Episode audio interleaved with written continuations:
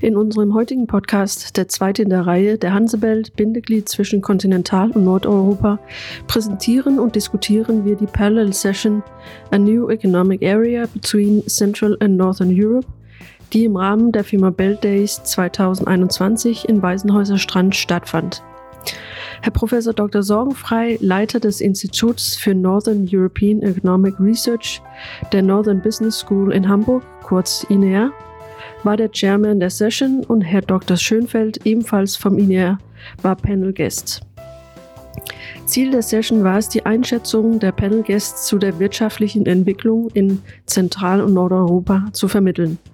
In diesem Podcast hören wir erst einmal kurze Ausschnitte von der Session, die ich danach mit Herrn Sorgenfrei und Herrn Schönfeld, die heute bei mir im Studio sind, erörtern werde. Herzlich willkommen.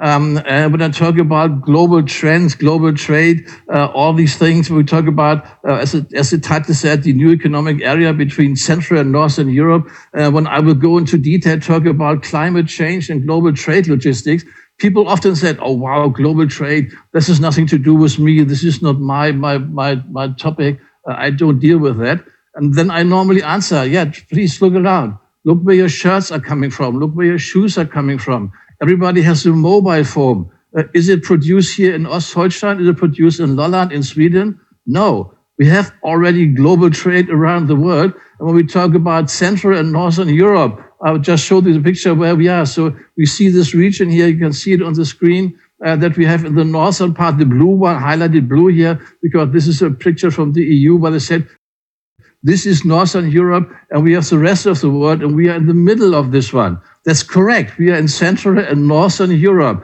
But the global trade that I would like to focus on uh, is valid everywhere. Uh, and we can see it here as well. When I look around here, there are so many products coming out of Asia, coming from all over the world. When we drink coffee here at the, at the coffee break uh, party, um, uh, then we can see that we have coffee from Africa, from, from other parts of the world. So we couldn't deny that global trade happens. This is why I think this is necessary to talk about the shifts in global trade and about the ideas that may come up with uh, global change.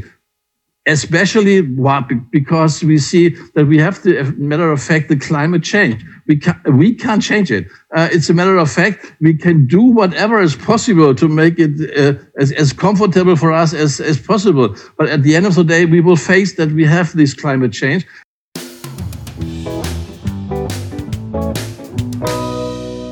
uh, you can see if you came in via the shipping route from the north instead from the south and to be honest, the long way, the long way around the, the, the Indian Ocean, the, the, the, the Baltic Sea, sorry, the, the Mediterranean Sea, and then up to the north, ending sometimes in the Baltic Sea in Finland, is reality today. So I want to make um, uh, make an additional make the eyes open for an additional trade route that comes from the north, and this should be in short time quite feasible. Uh, this means we have two corridors, and there are only a few missing links. What I do here is that I put things together that are even underway. You may have heard the so-called ScanMed corridor. The ScanMed corridor, the name said it already, from northern Scandinavia going down to the Mediterranean. The former speaker said he would love to have something from Stockholm going down to Barcelona. That's it. But why not extend it a little bit? What the Finnish people say, this is the Arctic Rail. And the Norwegian people in Kirkenes say, hey, we prepare ourselves for this port. And then put these pieces of the puzzle together, and then we can have this straight lane and make it feasible. So I think the strengths make it quite short. It's cost efficient. Uh, it is reduction of environmental emission, and we have shorter and uh, faster connection times to the market. Herr Sorgenfrei, wie Sie jetzt im, im Einspieler schon äh, angedeutet haben, könnten Sie für uns nochmal äh, erklären, was heißt New Economic Area between Central and Northern Europe für den Hansebelt? Ja, genau. Die Hansebelt-Region war ja in der Vergangenheit immer so ein bisschen, wenn man so internationale Transportwege sich anschaut, so am Rande. Das heißt, die Hauptverkehrsrouten von China nach Europa liefen durchs Mittelmeer und kamen dann von, von Süden her. Da war eben so alles, was Richtung Norden ging, wie Hansebelt, aber auch durchaus weiter in die Ostsee hinein, bisschen am Rande. Das hat sich, glaube ich, sehr stark verändert. Mhm. Und was, was heißt das für, für die Verkehrsökonomie? Das heißt, für die Verkehrsökonomie, das heißt, wir, wir sehen im Moment ja bestimmte Wandlungen. Eine der Wandlungen ist, dass wir eben den Klimawandel haben, dass eben an den Nordpolen und wir am Südpol auch das Eis ja schmilzt. Und wir glauben, dass zukünftig die Nordroute, das heißt, wenn man von Asien kommt, nördlich äh, am Polarkreis entlang und nicht mehr südlich durch, durch den durch Indischen Ozean und das Mittelmeer äh, hier nach Nordeuropa kommen kann. Und ähm, ist die Infrastruktur bereits vorhanden? Äh, da muss man sagen, zum Teil. Äh, es ist, fehlt wirklich nur ein kleiner Teil. Nehmen wir mal die zukünftige Verkehrsachse, die ja beispielsweise von, von Yokohama in Japan nördlich vorbei an Russland, an, an Norwegen, irgendein Hafen, Kirkenes könnte sie enden. Ähm, das ist natürlich alles vorhanden. Das heißt, die Schifffahrtsroute ist kein Problem. Was fehlt, ist ein kleines Stück Eisenbahninfrastruktur. Aber da arbeitet Finnland, da arbeitet die sogenannte Arctic Rail ähm, Kooperation schon seit seit vielen Jahren daran, hier eben dieses kleine fehlende Eisenbahnstück herzustellen, um dann beispielsweise, es wäre eine Route, nach Schweden zu gehen. Da kennen wir es ja von Kiruna, die Eisenerzzüge fuhren äh, früher von Nordschweden schon bis nach Süden. Das heißt, wir haben schon fast eine durchgehende Infrastruktur. Mhm. Und warum wurde das noch nicht das ist eine sehr gute Frage. Ähm, wir müssen eben sehen, dass die, die Nordpolarroute ist in der Vergangenheit immer nur wenige Wochen nutzbar gewesen. Wir haben aber nun mal den Klimawandel, den wir nicht verhindern können. Das heißt, die Arktik äh, äh, schmilzt sehr deutlich, geht ja durch alle Nachrichten auch durch. Die Frage ist jetzt, was machen wir daraus? Wir können das hinnehmen und nichts machen. Oder aber wir reagieren darauf und sagen, okay, wir nutzen die Chance und fahren entsprechend oben rum. Und wie ich schon sagte, es ist dann um die 40, 45, je nachdem, wo man losfährt, Prozent kürzer die Strecke, was was natürlich ein enormer Vorteil ist. Und die Hansebelt-Region, die vorher so ein bisschen am Rande lag, wenn man aus Süden geguckt hat, man kam aus dem Mittelmeer, fuhr nach Antwerpen, Rotterdam, Hamburg und dann musste man noch ein bisschen weiter. Die Hansebelt-Region liegt jetzt mittendrin, von Asien kommend über die Hansebelt-Region beispielsweise nach Zentraleuropa. Und es ist ja so, wenn ich da ergänzen darf, es ist ja nicht entscheidend, wo große Mengen an Waren ankommen also wenn die Chinesen jetzt mit ihren Schiffen mit über 20.000 Containern ähm, in, in Antwerpen, in Rotterdam, in Hamburg, in, äh, in Danzig ankommen, das interessiert ja niemanden wirklich, äh, wo die, bis wo die fahren. Entscheidend ist ja alleine, dass die Waren in die Märkte abfließen können. Das heißt, wenn ich also diese großen Schiffsbewegungen habe, dann muss es so sein, dann muss die, die Hafeninfrastruktur und auch die Anbindungsinfrastruktur so sein, dass die, dass die Waren auch in den Markt fließen können. Und zwar in die Märkte, in denen es gebraucht wird.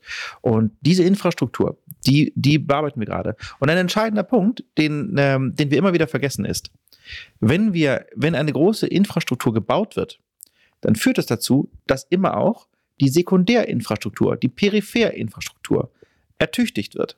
Dass nämlich auch dort viel entsteht, denn wenn dort sich mehr Wirtschaft ansiedelt, dann wird auch für diese sich neu ansiedelnde Wirtschaft ebenfalls eine Infrastruktur ähm, gebaut. Das heißt, die Gesamtinfrastruktur an einer, an einer Magistrale wird immer besser.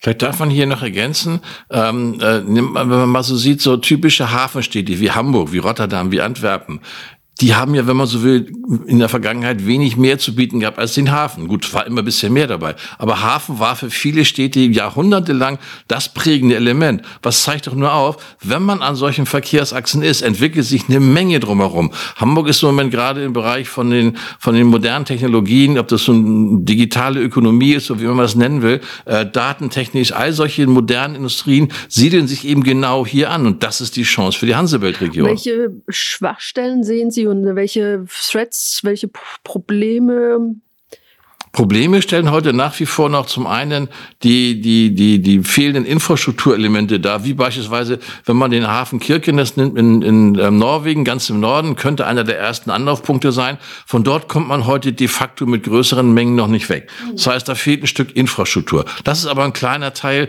die kann relativ schnell entwickelt werden. Viel wichtiger als, als Hemmschuh, muss man sagen, ist die politische Lücke. Äh, Norwegen ist nicht Teil der Europäischen Union und deswegen alle Achsen, gibt ja den sogenannten Scan-Med-Korridor, also Skandinavien-Mittelmeer-Korridor der Europäischen Union. Äh, der endet komischerweise nicht oben an der Arktischen See, sondern der endet 20, 30 Kilometer vorher, weil das letzte Stück wäre Norwegen und Norwegen ist nicht Teil der EU. Leider haben wir hier eine politische Lücke auch noch. Mhm, zumal der Skalmet-Korridor ist ja auch äh, von Sizilien bis nach Norden, aber das letzte fehlende Stück ist eben die Fehmarn-Belt-Querung, die wir hier bei uns in der Hansebelt-Region haben. Äh, das muss man schon mal sagen, dass das äh, noch ein Punkt ist. Und witzigerweise, wenn man sich, genau wie Professor Sorgenfrei gerade gesagt hat, wenn man sich mal die Karte, gestern habe ich gerade wieder ähm, in, in Röttbehauen zusammen mit dem äh, Wirtschaftsminister, mit dem äh, Europaminister von Schleswig-Holstein, Minister Klausen, äh, vor der Karte gestanden äh, vom Scanmed-Korridor und festgestellt, dass er von Sizilien geht bis Nordschweden, Nordfinnland. Und es fehlt eben haargenau dieser gesamte Teil nach oben. Und wenn man eben den gesamten Teil nach oben auch abbilden würde, dann würde man auch sehen, dass wir im Zentrum von Europa liegen damit. Ja, und ganz wichtig ist sicherlich der eine große ähm, Lückenschluss ist der Fehmarn-Belt-Tunnel, der jetzt ja kommt, zum Glück. Da können wir mit rechnen. Das heißt, wir haben dann in der Tat von, ich sage mal Zentraleuropa, Sizilien, soweit will ich gar nicht mehr runtergehen, aber von Zentraleuropa bis nach Nordschweden haben wir den Korridor schon. Was eben fehlt, ist eben die Nutzbarkeit nach Norden hin, dass man eben auch mit den Schiffen über die Arktikroute fährt, nicht wegen der Schiffe, sondern weil sich daraus wirtschaftliche Aktivitäten entwickeln. Wir haben dann eine prosperierende eine Region. Das ist eben auch das, was mit der New Economic Area äh, in der Hansebelt-Region gemeint ist, dass wir hier Wachstumseffekte haben, die wir vergangenheit so uns noch gar nicht vorstellen konnten.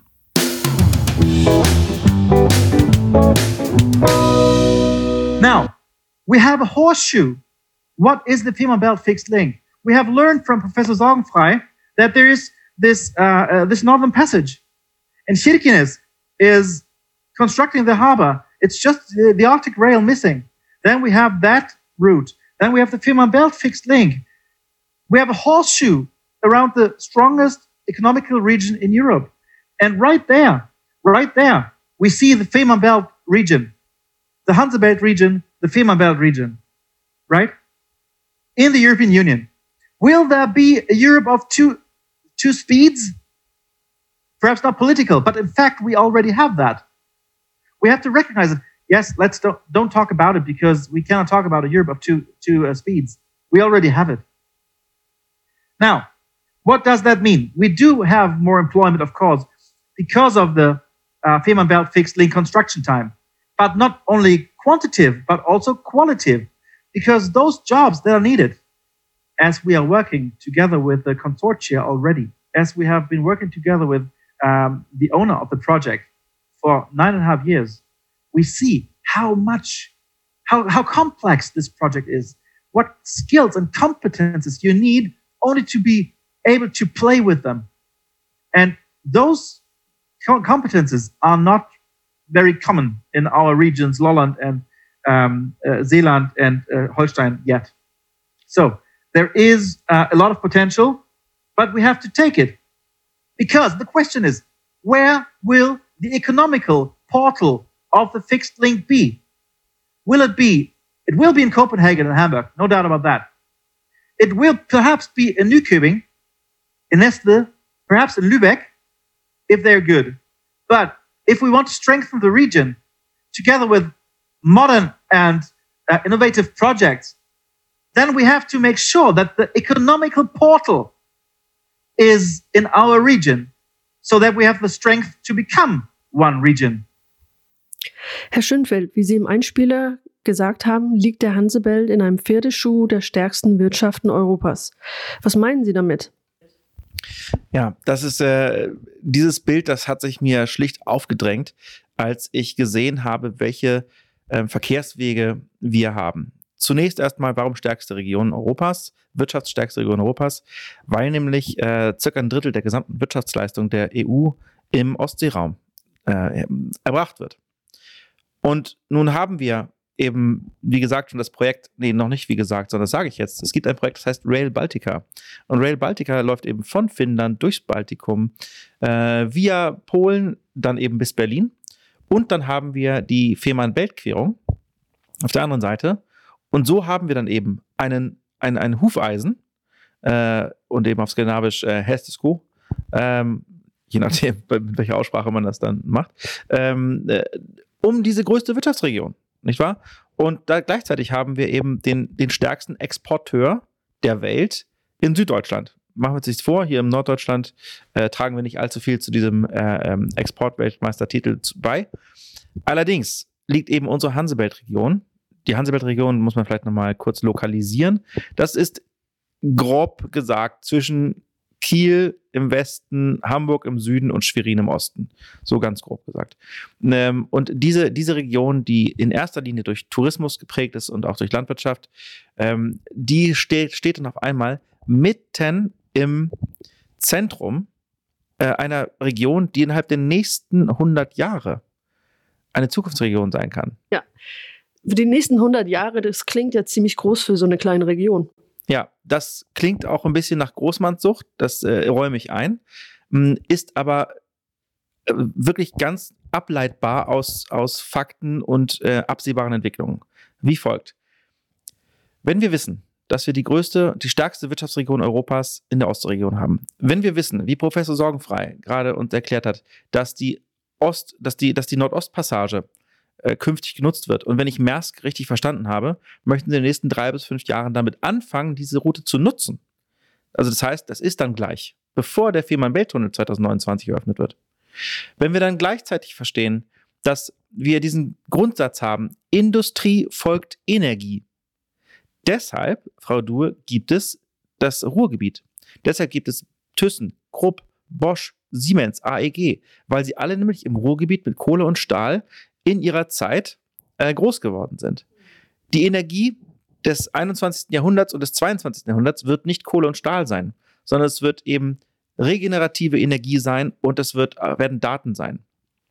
Wobei Daten natürlich keine äh, Energie sind, aber das ist die Industrie, die wir heute haben. Daten. Also, wenn wir uns vorstellen, dass also die Daten der Energie folgen und wir die ähm, regenerativen Energien hier im Norden haben, dann stellen wir doch fest, was braucht man? Ach so, erstmal muss ich vielleicht noch sagen, dass 90 Prozent aller Daten auf diesem Globus in den letzten zwei Jahren entstanden sind. Diese Zahl muss man sich nochmal auf der Zunge zergehen lassen. Und was die exponentielle Entwicklung dann für die nächsten zwei und nächsten 20 Jahre bedeutet, nächsten 50 Jahre bedeutet, können wir noch nicht einmal ermessen. Wenn wir also das zugrunde legen, stellen wir fest, dass wir Platz und Energie brauchen, um diese Zukunftsindustrie, nämlich Daten, ähm, äh, überhaupt verwalten und betreiben zu können.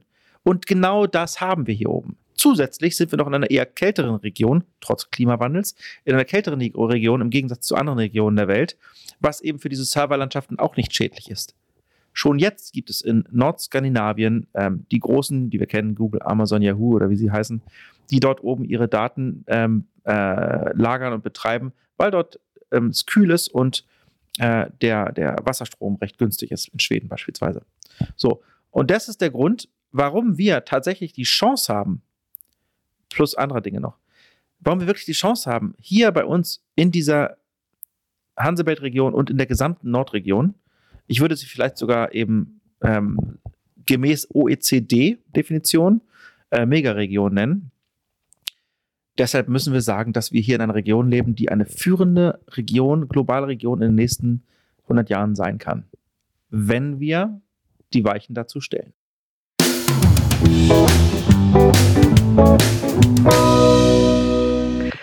Und ähm, wenn, die, wenn die Firma Bellquerung jetzt fertiggestellt ist, wo sehen Sie die wirtschaftlichen Portale oder besser gesagt oder anders gefragt, was, ähm, was müssen wir dafür tun, dass die wirtschaftlichen Portale in der Hansebell-Region sind, kommen? Eine neue feste Verbindung zwischen zwei Ländern entsteht, dann führt das, hat es in der Geschichte der Menschheit noch nie äh, zu weniger Wohlstand und weniger Frieden geführt. Im Gegenteil, eine feste Verbindung zwischen zwei Ländern ist immer mehr Frieden, mehr Wohlstand.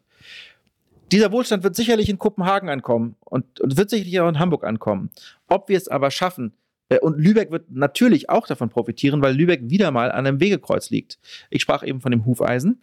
Äh, Lübeck hat eben einmal die Ost-West-Achse äh, und zweitens hat Lübeck die Nord-Süd-Achse ne, und eben mit Hamburg im Süden und Kopenhagen im Norden. Also Lübeck wird jedenfalls profitieren. Schaffen wir es aber, das wirtschaftliche Portal auch in die ländlichen Gegenden zwischen Hamburg und Kopenhagen zu bringen? Das ist eine Frage, die nach meinem Dafürhalten nicht weniger ist als die Entscheidung darüber, ob wir es schaffen, eine wirtschaftliche und gesellschaftliche Keimzelle in der in der gesamten Fehmarnbelt, Hansebelt Megaregion, die sich bis Oslo, Göteborg ähm, und eben Hamburg äh, erstreckt, ob wir schaffen, diese Keimzelle hier zu errichten. Das scheint mir eine entscheidende Frage zu sein. Und deshalb, äh, es liegt an uns, es liegt an den Unternehmen, es liegt an den Rahmenbedingungen, die die Gebietskörperschaften ähm, den ähm, Unternehmen bieten, ob wir es schaffen, das wirtschaftliche Portal nicht nur in Hamburg, Lübeck, Kopenhagen zu äh, Ort verorten, sondern eben auch in den ländlichen Regionen diesseits und jenseits des Fehmarnbelt-Tunnels. Herr Schönfeld, Sie erwähnen den Begriff Mega-Region. Was meinen Sie damit? Ja, es klingt wieder genauso überheblich eigentlich wie das mit den 100 Jahren, das räume ich ein. Aber ähm, das sagt die OECD. Die OECD sagt, dass die Region zwischen Hamburg, Oslo, Göteborg und ich würde mal sagen bis rüber auch bis Stockholm, ehrlich gesagt, äh, das Potenzial hat, eine Megaregion zu sein. Ähm, das hat man erstmal so als, als deutsches Wort hingenommen, aber dann mal nachgedacht und mal nachgeschaut, was mit Megaregion gemeint ist, habe ich das verstanden. Wenn wir als Beispiel nehmen, dass es die Metropolregion ähm, Hamburg gibt und die Metropolregion Kopenhagen gibt, dann bedeutet das, dass ähm, sich die, die Ortschaften und die Gebiete rund um diese Großstädte herum gesellschaftlich und wirtschaftlich so verwoben haben, dass sie eigentlich zu einem Gesamtorganismus verwachsen sind, der die ähm, gebietskörperschaftlichen Grenzen nicht mehr, ähm, durch die nicht mehr beeinträchtigt wird.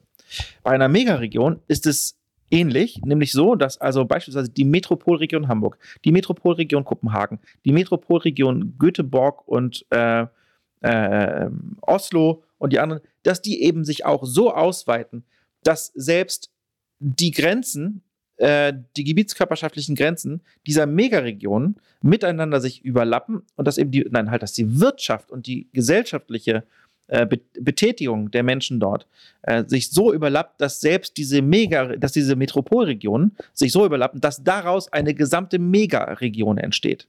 Und tatsächlich haben wir eben unter all diesen Voraussetzungen in Verbindung mit der Tatsache, dass die nordischen Gesellschaften jung und innovativ sind und auch wollen und auch den, den Drang haben, sich zu erweitern, äh, das ist ein, ein, das lässt mich darauf, äh, zumindest lässt mich nicken, wenn die OECD sagt, dass sie das Gefühl hat, dass hier oben eine Megaregion entsteht.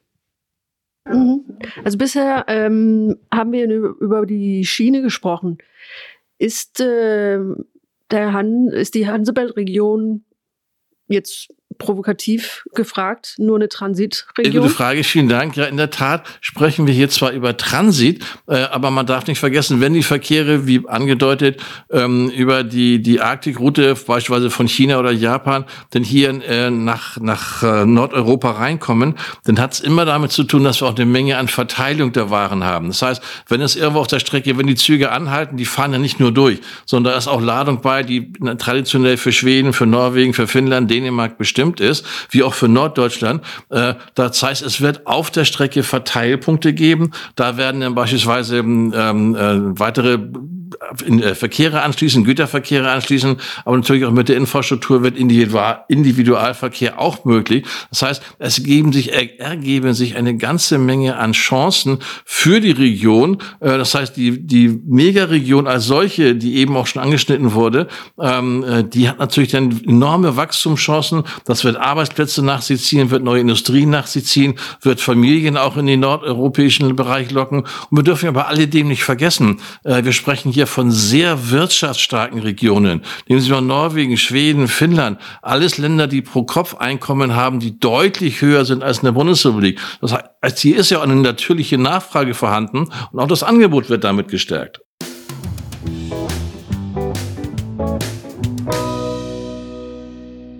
Und jetzt führen wir uns dazu noch äh, vor Augen, dass es bereits einen nordischen Rat gibt, dass es die Nordic Baltics Aid als Zusammenschluss gibt. Und das zeigt ja nämlich, dass die sich alle schon längst darauf vorbereitet haben. Und wir jetzt hier als Appendix noch zu dieser Nordregion da sind und uns dringend anstrengen müssen, dass wir nicht nur Appendix, sondern Teil davon sind. Und deshalb müssen wir ganz klar Handlungsmaßnahmen daraus ableiten. Wir müssen ganz klar aus diesen Erkenntnissen, die wir hier gerade zusammengetragen haben, Handlungen, Handlungs, äh, notwendige Handlungsmaßnahmen ableiten. Das heißt, es muss jedenfalls einen, einen ministerialen Zusammenschluss geben, äh, eine institutionalisierte und strukturierte Zusammenarbeit. Das heißt, die Minister der Länder müssen, eine, äh, müssen die groben Weichen stellen für eine Zusammenarbeit. Unter diesen Ministern muss es dann Arbeitsgruppen geben in den verschiedenen Bereichen Recht, Versicherung, Arbeit, Pendler, ähm, Lebenshaltungskosten, ähm, Krankenversicherung, Steuern, Abgaben, all diese Dinge müssen so gestaltet werden, dass eben das, was wir auch in der Europäischen Union als Grundfreiheit haben, nämlich, dass sich die Freizügigkeit von Menschen, von Kapital, von Waren, von Dienstleistungen, von Niederlassungen auch wirklich realisieren lässt, was derzeit nicht der Fall ist. Schweden und Dänemark haben lange dafür gebraucht, äh, mit der Öresundbrücke, um auf beiden Seiten überhaupt das hinzukriegen, was sie lange wollten. Wir können daraus gelernt haben und können jetzt anfangen, eben solche Arbeitsgruppen ähm, zu, äh, zu einzurichten und mit diesen Arbeitsgruppen diese Themen aufzuarbeiten und zu harmonisieren. Ja, es wird Streit geben, es wird Ärger geben, es wird Missverständnisse geben. Und genau die müssen wir überkommen und, und beilegen, bis, wir, bis der Tunnel eröffnet ist, der Fehmarn-Belt-Tunnel. Ähm, und deshalb bedarf es auch einer Onboarding-Agentur. Ich nenne das jetzt absichtlich mal äh, mit diesem englischen Begriff. Eine Onboarding-Agentur äh, zwischen Deutschland und Dänemark, die sich von, aus beiden Seiten mit Personal speist und sowohl Unternehmen wie auch Familien es er, einfach macht, hier zu uns zu kommen in die wunderschöne Hansewelt-Region. So, did we all hear the starting shot now? Thank you, Mr. Chair.